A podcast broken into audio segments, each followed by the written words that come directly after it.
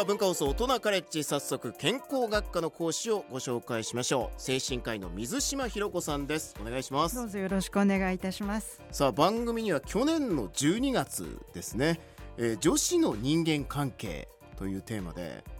はい、いろいろ教えていただきまして、はい、まあ本当にあの女子との付き合いっていうのは まあ大変だなとは思ってましたけどあなんで大変なのかっていうのがなんかよく分かった講義になりましたが、はい、10月からは各週木曜日の8時台、はい、健康学科という新しい学科でお世話になります、はい、よろしくお願いします。よろしくお願いいたします。では改めて水島ひろ子さんのプロフィール、えー、ご紹介したいと思うんですが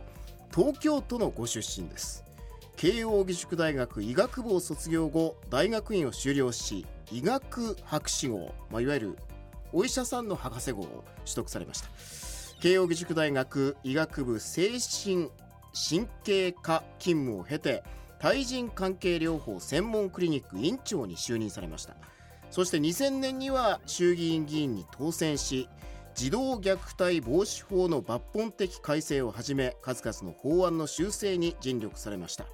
現在は対人関係療法専門クリニック院長慶應義塾大学医学部非常勤講師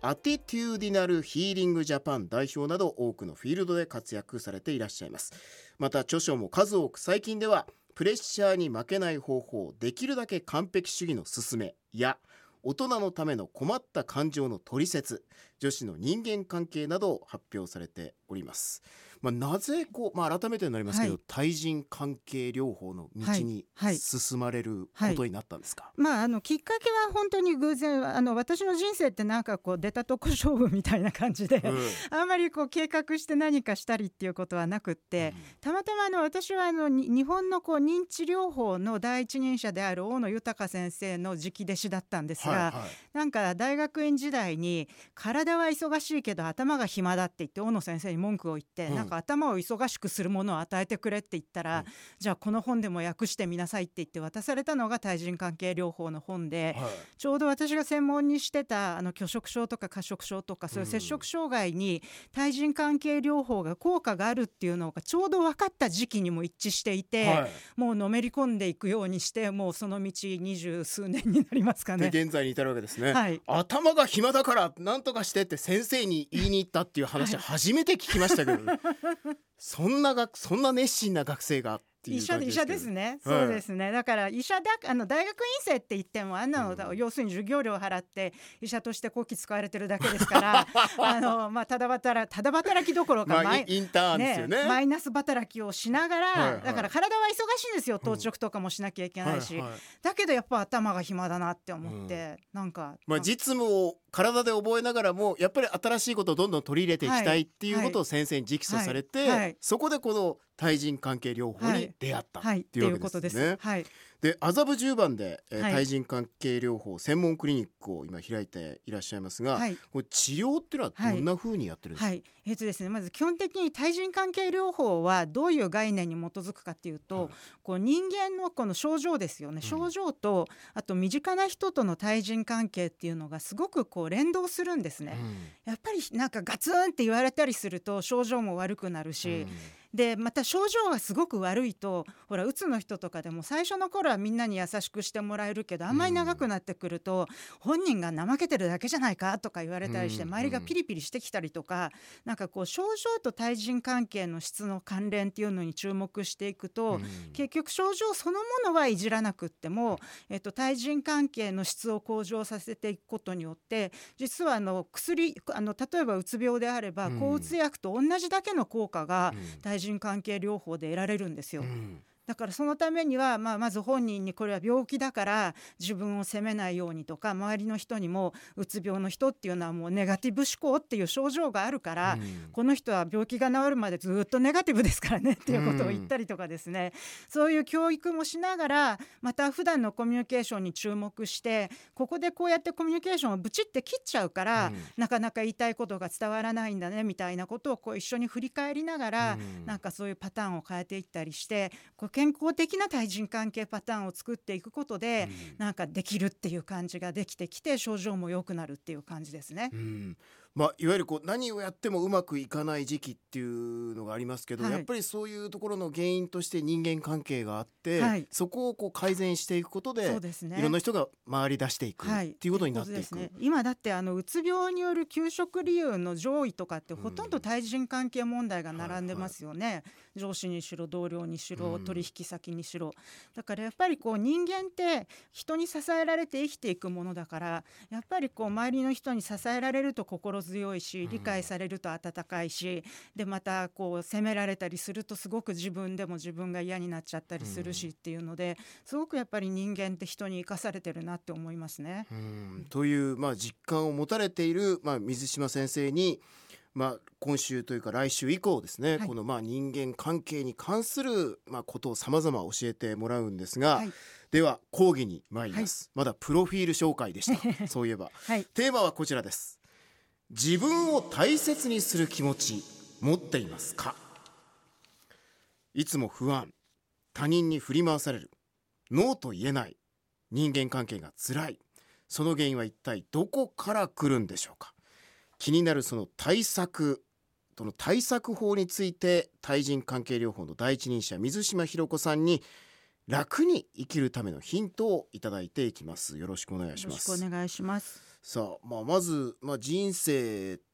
なんか思い通りに生きてるなっていう人もいれば、まあ、自分をこうずっと責めてるなっていう人いますけど、うん。この差っていうのはどっから来てるんですか、まあ今日のテーマの自己肯定感っていうのが大きいと思いますけれども、うん。なんかこうありのままの自分でいいっていうかそうそうあのありのままの自分でいいと思ってる人ってそんなことすら思ってないんですよ。うんそんなことすら考えないで普通に幸せに生きていると。でも一方こういつもこうあの自己肯定感が低くなるともう自分へのダメ出しばかりを続けてしまって、あのあそこが足りないここが足りないあの人にどう思われてるんだろうかっていうそのすごく人の目が気になるようになってしまって、なんかこうのびのびと振る舞えなくなってしまいますようね。んというこの差があるわけですね。、はいい、わゆる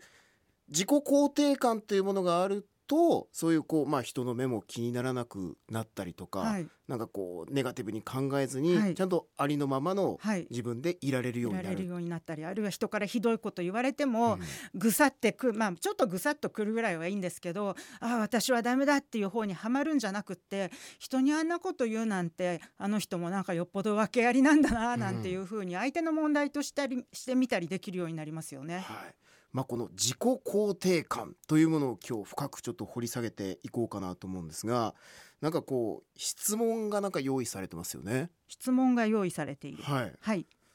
なんかいくつか質問を僕にしてけちょっとまあ皆さんも聞いていただいてでその上でちょっと判定をしてもらおうみたいなこともありますが、はい、はい、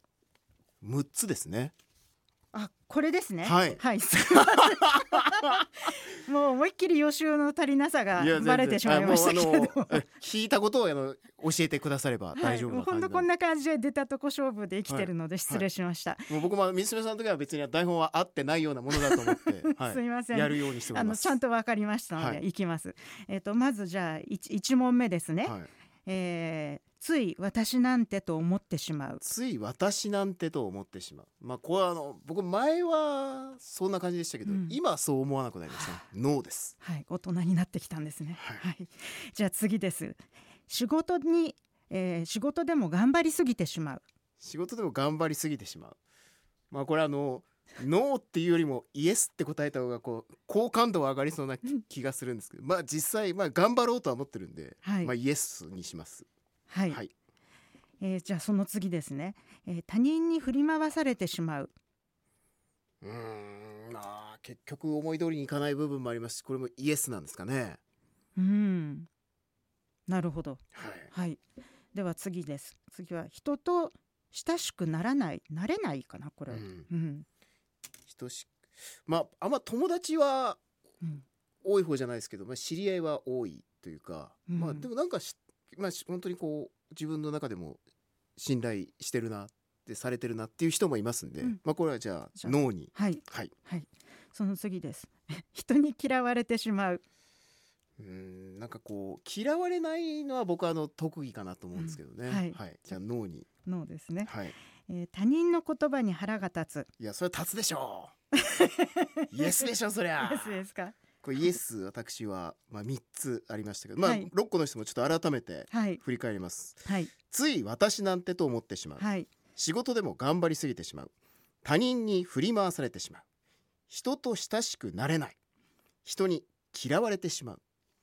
他人の言葉に腹が立つ、うんさあということでこれでもう自己肯定がわかるわけですか？ある程度わかりますよね、うん。まあまず思いっきりこの最初のつい私なんてっていうのは、あのこれはもう思いっきり自己肯定感の低さそのものですよね、うん、うんどうせ私なんてみたいな気持ちっていうのはもう自己肯定感の低さの症状そのものですね。うん。であとねさっき仕事のところのあのおへお答えなんですけれども多分本当の答えは私はあのノーだと思うんです。うん。あので実はあの頑張るっていうのと頑張りすぎっていうのは違うっていうのを、はいはい。私昔ね、えっと、心がボロボロがすっと楽になる本だかなんだかっていうのに書いたんですけどあの ご自身の著書ですね。著書です、はいはい。あのもうだんだん本いっぱい書いてるのでタイトルをだんだん忘れてきてしまったんですけどあの頑張るっていうのはねすごい主体的でうん。頑張ろうっていう。だからさっき佐山さんがおっしゃったのは実は頑張る方なんですよ。はい頑張りすぎっていうのはエネルギーが違って、もっと頑張らなきゃまだ足りないみたいにこう本当に何て言うんですかあのあのはあのハムスターがこうくるくるくるくるあれを回ってるみたいに、もっと頑張んなきゃまだまだ足りないみたいにこう本当に振り回されながら仕事を仕事に振り回されてるっていう感じなんです。うん。だから頑張ろうっていうふうによし今日はここまでできた明日も頑張ろうって思える人は自己肯定感が高い人、うん。でもあ今日もできなかった。まだできてない。これもできてないみたいに思う人はやっぱり自己肯定感が低い人っていう感じですよね。なるほど。あやっぱり自分のねそのダメなところ探しをしちゃうっていうのが結構一つのポイントですよね。はいはいはいであと他人に振り回されてしまうっていうのもまああえてね大人の余裕で振り回されるのはある ありますけれども、うんあのただやっぱりこう振り回されてしまうっていうのはあのお互いのペースがあるわけですから、うん半々ですよね。振り回されてあげる時もあれば、うん。自分が振り回して見る時もあればあるいは交渉してじゃあこの辺りで行こうかっていう風にできるっていうそこがやっぱり自己肯定感なので、うんうんいっつも人に振り回されてしまって気が付くと出かける場所も全部お友達が全部決めているとか、なんかそういうのはやっぱり全部あの自己肯定感が低いっていうことに、あの自分の意見なんて価値がないって思ってるっていう感じですよね。うんうんであとそれからその次のこう人と親しくなれないっていうのもこれも自己肯定感が低いとそもそも自分は人に仲良くしてもらえるわけがないみたいな気持ちがあるんですね、うん。なんか自分は出来が悪いから。うん。それからあとはこうなんとなくいい感じにしてはいるんだけど本当の自分を知られたら絶対に嫌われてしまうっていう気持ちがあるんです。うん。だから表面的なお付き合いは得意でもすごく親しくなるっていうのはすごく苦手っていうのは自己肯定感の低い人たちの特徴で、うん。この辺はすごい治療の中でものすごくあの取り組んでいくところですようね。ん。であと人に嫌われてしまう。これは何何でしょうかね ああこれねでも一応自己肯定感に関連づけて言うとすると、はい。あの自己肯定感が低いっていうのはねなんとなく謙虚なイメージがあって、うん。なんか結構感じいいかななんて思うかもしれないけど実は違って例えばこう「砂山さん今日着てるシャツかっこいいですね」とか私が例えば言ったとするじゃないですか。はいはい。なんて答えます、ありがとうございます。うん、ですよね、はい。それは自己肯定感が高いんですよ。で私も褒めたら「ありがとう」って言われて嬉しいんです、はい。でも自己肯定感が低いと「今日のシャツかっこいいですね」って言ったら「そんなことないですよ」とか言っちゃうんですよ、うん。そうするとこっちは褒めていい感じの会話をしたかったのにそんなことないですよって言われちゃうとなんか困っちゃうじゃないですか。ほどとかそれからあとなんかねちょっと例えば雨降ってきたからビニール傘貸してあげたらねなんかすごいお礼とねブランド傘かなんか買い与えてくれたみたいなのも、うん。それもやっぱ自己肯定感が低い人ってこんな私に傘を貸していただいてどれほどお礼したら私は許してもらえるんだろうかみたいな気持ちになっちゃうから、うん。ついブランド傘を買ってお返ししちゃったりとかするん過。剰なお返しをそうなんです。しちゃうわけですね。そうなんです。そうするとやっぱり人付き合いとしてはちょっと面倒くさいっていうことになってくるので、割と実は嫌われてしまうみたいなことがあったりとか、あと私自身も経験したことがあるんですけど、はい。メールで昔ねいろいろあの私いろんな運動前からやってましたからあのメールでいろいろご相談いただいて、まあ、それなりにこう熱心にお返事とか書いた時に、その後一言もねあのメール拝読しましたもなければありがとうございますもないみたいなことが結構あって、うん。何なんだろうこれってずっと思ってたんです。そしたらその当事者みたいな人と知り合うことができて、うん。ああいうのって何なのって言ったらもうね忙しい人に十分忙しい思いをさせたのに、うん。これ以上ありがとうっていうメールを書いてこれ以上相手の時間を奪うのがもあの申し訳ないと思ったって言ってどんな忙しくったってありがとうって言われたら嬉しいじゃないですか。うんだからやっぱりそういうふうにねなんかちょっと奇妙な言動が増えてしまって結果としてあんまり好かれないみたいなことはありますよね。ちょっと本人の良かれがちょっとずれてしまうずれってしまうていうことですよね。ですよね。であと私なんて私なんてとか言ってる人ってやっぱりちょっと付き合いづらいとかいうのもありますよね。ははい。あとそれから他人の言葉に腹が立つ、い、これまあ腹立つでしょう 結構ね。えでもねそれもあの実はあれなんですよ腹を立てないあの自己肯定感が高ければ高いほど実あの自己肯定感が高いとこう自己主張があって腹が立つって思うかもしれないけど実は違って自己肯定感が高いと自分は自分他人は他人ができるんですよ。な。るほど。言われても気にならないってことか。だから例えばね私はまあうち子供も大きくなったのであんまり言われないけどちっちゃい頃とかお母さんはうちにあげたうちにいてあげた方がとか言われたりとかするじゃないですか、うん。まあ、当時国会議員だったからあんまり言われなかったけど まあそれでもね あの、まあ国会議員でねあのちょっと子供さんいますから 早く帰ってよみたいな。まあ言えないですよね。審議が大事ですよね。それは大事ですよね。そう、まあ、あんまり言われなかったけど、はい。まあそういうふうに言われたりとかした時にあこの人はこの人なりの信念に基づいて言ってたりあるいは自分がねなんか仕事を失っちゃって辛かったりするのかなっていう見方ができるので、うん。あんまり腹は立たないんですよね。うん。そうかあなたはそう思うのねって言ってでも私は仕事しながら子供を育てるわよっていうふうに思えるんですよね。まあ相手のちゃんと立場とかはい。状況がはい。分かった上で話が聞けるっはい。ていうことですね。はい、だから突然切れる人とか見ても、うん。なんかだからよっぽどなんかね今まで不幸な体験してきたのかなとか今イライラするようなこととかあんのかなとかそういうふうに見ることができるっていうことですよね。なるほど、まあ、ふと思ったんですけど例えばこう芸術的な仕事とか、こう物書きのお仕事とか、音楽を作る人って、うんなんかメッセージはすごいこう自己肯定感を高めてくれるようなメッセージをくれますけど、うん。相当なんか自分と向き合って、うん。こういう方ってのはそうすると自己肯定感って高いんですか？低いんですか？多分いろいろいらっしゃると思うんですけど、はい。例えば典型的なのはあの太宰治さんなんかは、うん。だって生まれてきてごめんなさいですよね。まあ低いですよね。ですよね。え。ですからそういう自分から作品を絞り出してきていたみたいな人は当然いらっしゃるでしょうえね。うん。だからって言ってみんながそういうわけでもないと思います。うんうん。はい。まあなかなかこう一言ではねもちろんはい。それ,、それぞれあるでしょうけどね、はい。まあ、というお仕事もある中でさあ、はい。まあ、改めてこの自己肯定感が、まあ、低いと、まあ、後々はこうストレスを抱え込んで、まあ、病気にもつながっていくかもしれない、まあ、単純に今やろうと思っていることが何もできないかもしれない。っていう中で自己肯定感を高めるにははい。これどうしたらいいんでしょうか、はい、一般にですねまずすすごく簡単に考えると自己肯定感を高めるにはよくあるのが自分の好きなところを見つけようとか、うん。自分の長所を見つけようとかよくありますよね。はいでもそんなことやって自己肯定感が高まった人ってあまり見たことがなくって、うん一時的にそんな気になるけど結局根本的には解決してないっていう感じなんですね。なぜかっていうとやっぱりこう実は自己肯定感っていうのはそのありのままの自分をこれでいいって認めるなんかすごいこう空気みたいな感覚なので、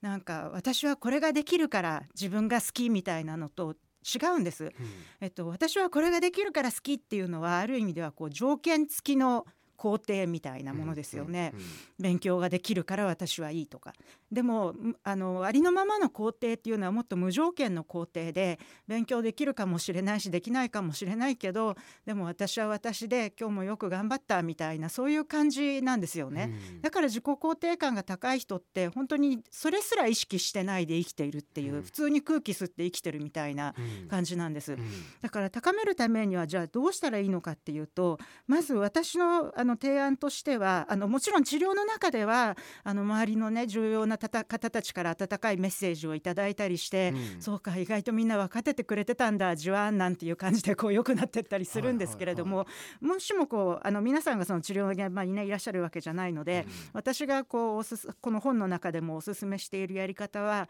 まずちょっと自分から目を離そうっていうことですね。自分から目を離す、はい、自分について考えてる限りあのその条件探しとかダメ出しとかどうせそんなことしかできないんですよね。そうじゃなくって人を見るんですね。うんで人を見てあのいろんな人を見た時にあの本当にいろんな人がいますよね。あのそういう方を見た時にこの人がこんな風になったのにはきっといろんな事情があるんだろうなみたいな風にちょっと考えてあげることうんだからそれを私は私の言葉でそれをリスペクトって呼んでるんですけれども、はいはいその相手のありのままの尊重ですよね。うんだからちょっと意地悪な人とかを見た時にも意地悪な人間だダメだっていうふうに決めつけるんじゃなくて、なんかあこういう意地悪な言動をするっていうのはきっと何か今まで気があの傷つくようなことがあったんだろうなとでその事情をあの私なんかはこう役得で精神科医ですから、うん人々の裏にある事情を知ることができるんですけれども、皆さんはもちろんねそういうことを知ることはできないでしょうけれども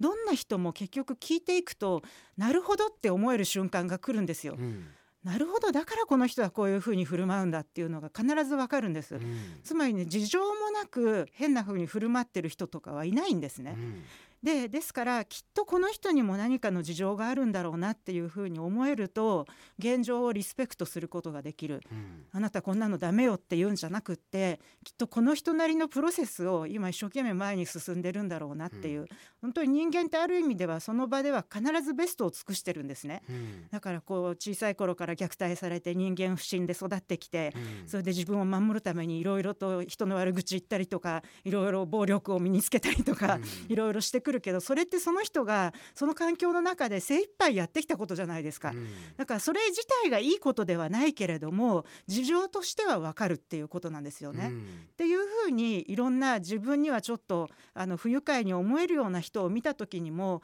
きっといろいろ事情があるんだろうなっていうふうに見ることができるとその人のありのままを尊重することができるうん。リスペクトすることができる、うん。っていうふうにまず練習していくとうん。なんだ自分も結局同じじゃないっていうことに気がついてくるんですよ。うん。自分もああの自分にダメ出しし始めるとあれもできないこれもできないだけど人間って結局持って生まれるものも人それぞれ違えば、能力とかだって明らかにね持って生まれるものが違いますよね。でだから持って生まれるものも違うし小さい頃どうやって育てられたかも違うしうん。周りにいた人の価値観も違うしうん。今までどんな体験してきたかも違うしそれぞれのいろいろな事情があっての今なわけですから、うん。そういう事情をやっぱりこう何かあるんだろうなっていうふうに思ってあげるっていうのは、うん。自分に対しても実はしてあげなくちゃいけないことなんですよね。うん。だから自分はイチローと比べて野球が下手だとか思うんじゃなくて。まあそれはね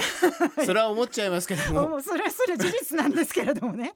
だけど比べないってことですそうね。あのイチローさんも持って生まれたものもあればうん。もちろんそれは非常に重要でしょうし、はいはい。育てられ方もあればご自身が出会った何かもあれば、うん。いろいろなことがあっての今のイチローさんなわけですから、ただ単に比較して自分はイチローと違ってなんでダメなんだろうっていうふうに落ち込むことって実は意味がないですよね。うん自分は自分なりに与えられた環境の中でそれでもこう精一杯やってるんです本当に。うんダメだあのやる気がないっていう日も実は精一杯生きてるんですよ。はいあのやる気がなくなるような事情がやっぱり過去にあるんですね。うん前仕事頑張ったのに上司に否定されたとかね、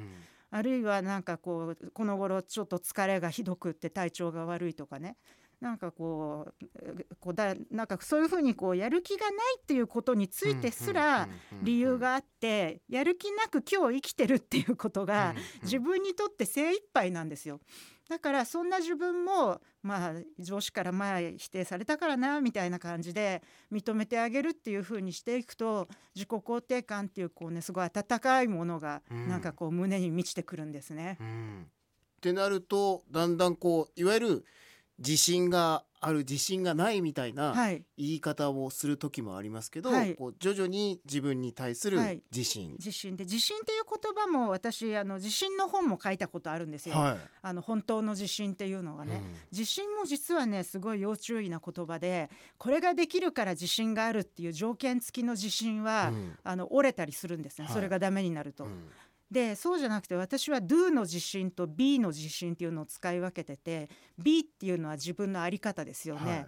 で誠実に生きていこうとかね。あのできるだけ親切に生きていこうとかね。それが B ですよね、うん。丁寧にやっていこうとか。で Do っていうのはあのものを何かしていく達成していく。であの本当の自信って結局しっかりとした B の上に Do を積み重ねていくことでしか得られないなって私は思っていて、だからなんかあのよくほら成功者で自分のやり方だけを押し付ける人とかいますよね。はい。こんなやり方じゃダメだ俺と同じようにやれとか。あれは Do の自信しかない人で実は B の自信がないから、うん。ある時ポキッと折れますね、うん。うん、あの人そのうち折れるなって思ってる人何人かいますね私も。そうなんだ。はい。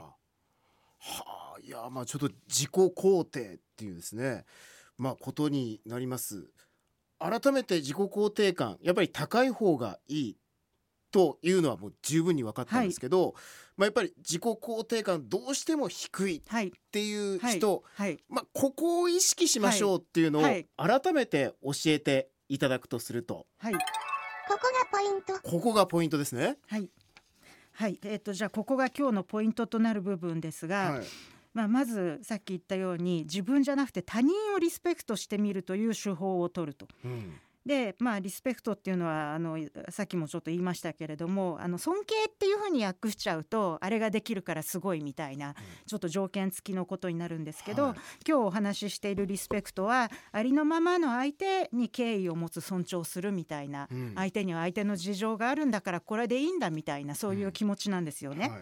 でそれであの自分その自分のいいところ探しみたいなのはからはじあの自己肯定感は生まれてこない、うん。けれども、まあ、まず人をリスペクトするっていうところからだったら多分始められますよね。うん今日のねお帰りからでも皆さん早速変な振る舞いをしている人が見たら、うんきっとなんか事情があるんだろうなっていうふうに見てあげると自分がすごい優しい気持ちになるんですよね。うんでそれであのそうやってこうありのままの他人のリスペクトから始めてみてまずその条件付きのリスペクトみたいなのを手放すっていう体験をしてみるわけですよね。うんあれができるから偉いんじゃなくっていろいろ事情がある中みんな一生懸命生きてるんだなっていうことが分かってくると。でできない人にはできないなりのやっぱりその事情があるんだっていうことを理解すれば、うん。でまあ私とかはもう直接聞くから理解できますけど、うん。皆さん直接聞けないけれども絶対にあるんですこれは。断言します。うん。ありますので、うん。あのだから事情があるんだなっていうふうに思えればどんな人でもありのままのリスペクトをすることができると。でそれからですねもう一つあのヒントとしてあの今どうしても自己肯定感が低いっていう方に申し上げたいのはあの自己肯定感が低い自分を認めてあげてくださいっていうところからですね。うん。自己肯定感が低くてダメだ私みたいにまたそれをもう一つのダメ出しにしないで、いろんな事情があったから現時点では自己肯定感が低いんだなっていうふうに認めてあげるところから自己肯定感の高まりっていうのが始まるんじゃないのかなと思います。うん。はい、まあいわゆる尊敬とリスペクトはやっぱり改めて違う。はい、ここではあえて違って話します。うんはい、尊敬っていうのはやっぱりこう砂山さんトークが上手だから素晴らしいみたいなのが尊敬じゃないですか。はい。でもいやそんなことはっていうのは今日の自己肯定感の人は言えませんでしたけど。は はいい、はい、そうですよね。でもね、あの全然不吉なこと言うつもりもないけれども、もうあの健康の状態によっては必ずしもそうじゃない時もあるかもしれないですよね。そんなのでシュンってなっちゃうのはやっぱり自己あの自己肯定感じゃない。そうじゃなくってそん例えばそんなことがあったとしてもすごく誠実にねあの一生懸命生きてる砂山さんって素晴らしいみたいなのがやっぱり本当のリスペクトですよね。うん。いろいろ事情を抱えながらもね、さっきのあのお子さんのね野球の話も伺いましたけどね、あそんなこともやりながら頑張ってるんだっていうのってすごいなんか愛らしいじゃないですか。それがリスペクトですね。はい。はい。まあいわゆるこう相手をちゃんとリスペクトできない状態っていうのがやっぱりうんちゃんと周りが見れない、自分はい。自分がやっぱり自己肯定が低いからちゃんと周りをリスペクトもできない、まず相手をはいリスペクトしていくと、はい。徐々に徐々にそれって自分も同じじゃないっていうことに気がついてくるっていうことですね。ことですね、はい。さあ今夜の講義健康学科精神科医の水島ひろ子さんに自分を大切にする気持ち持っていますかというテーマで自己肯定感について講義をしてもらいましたが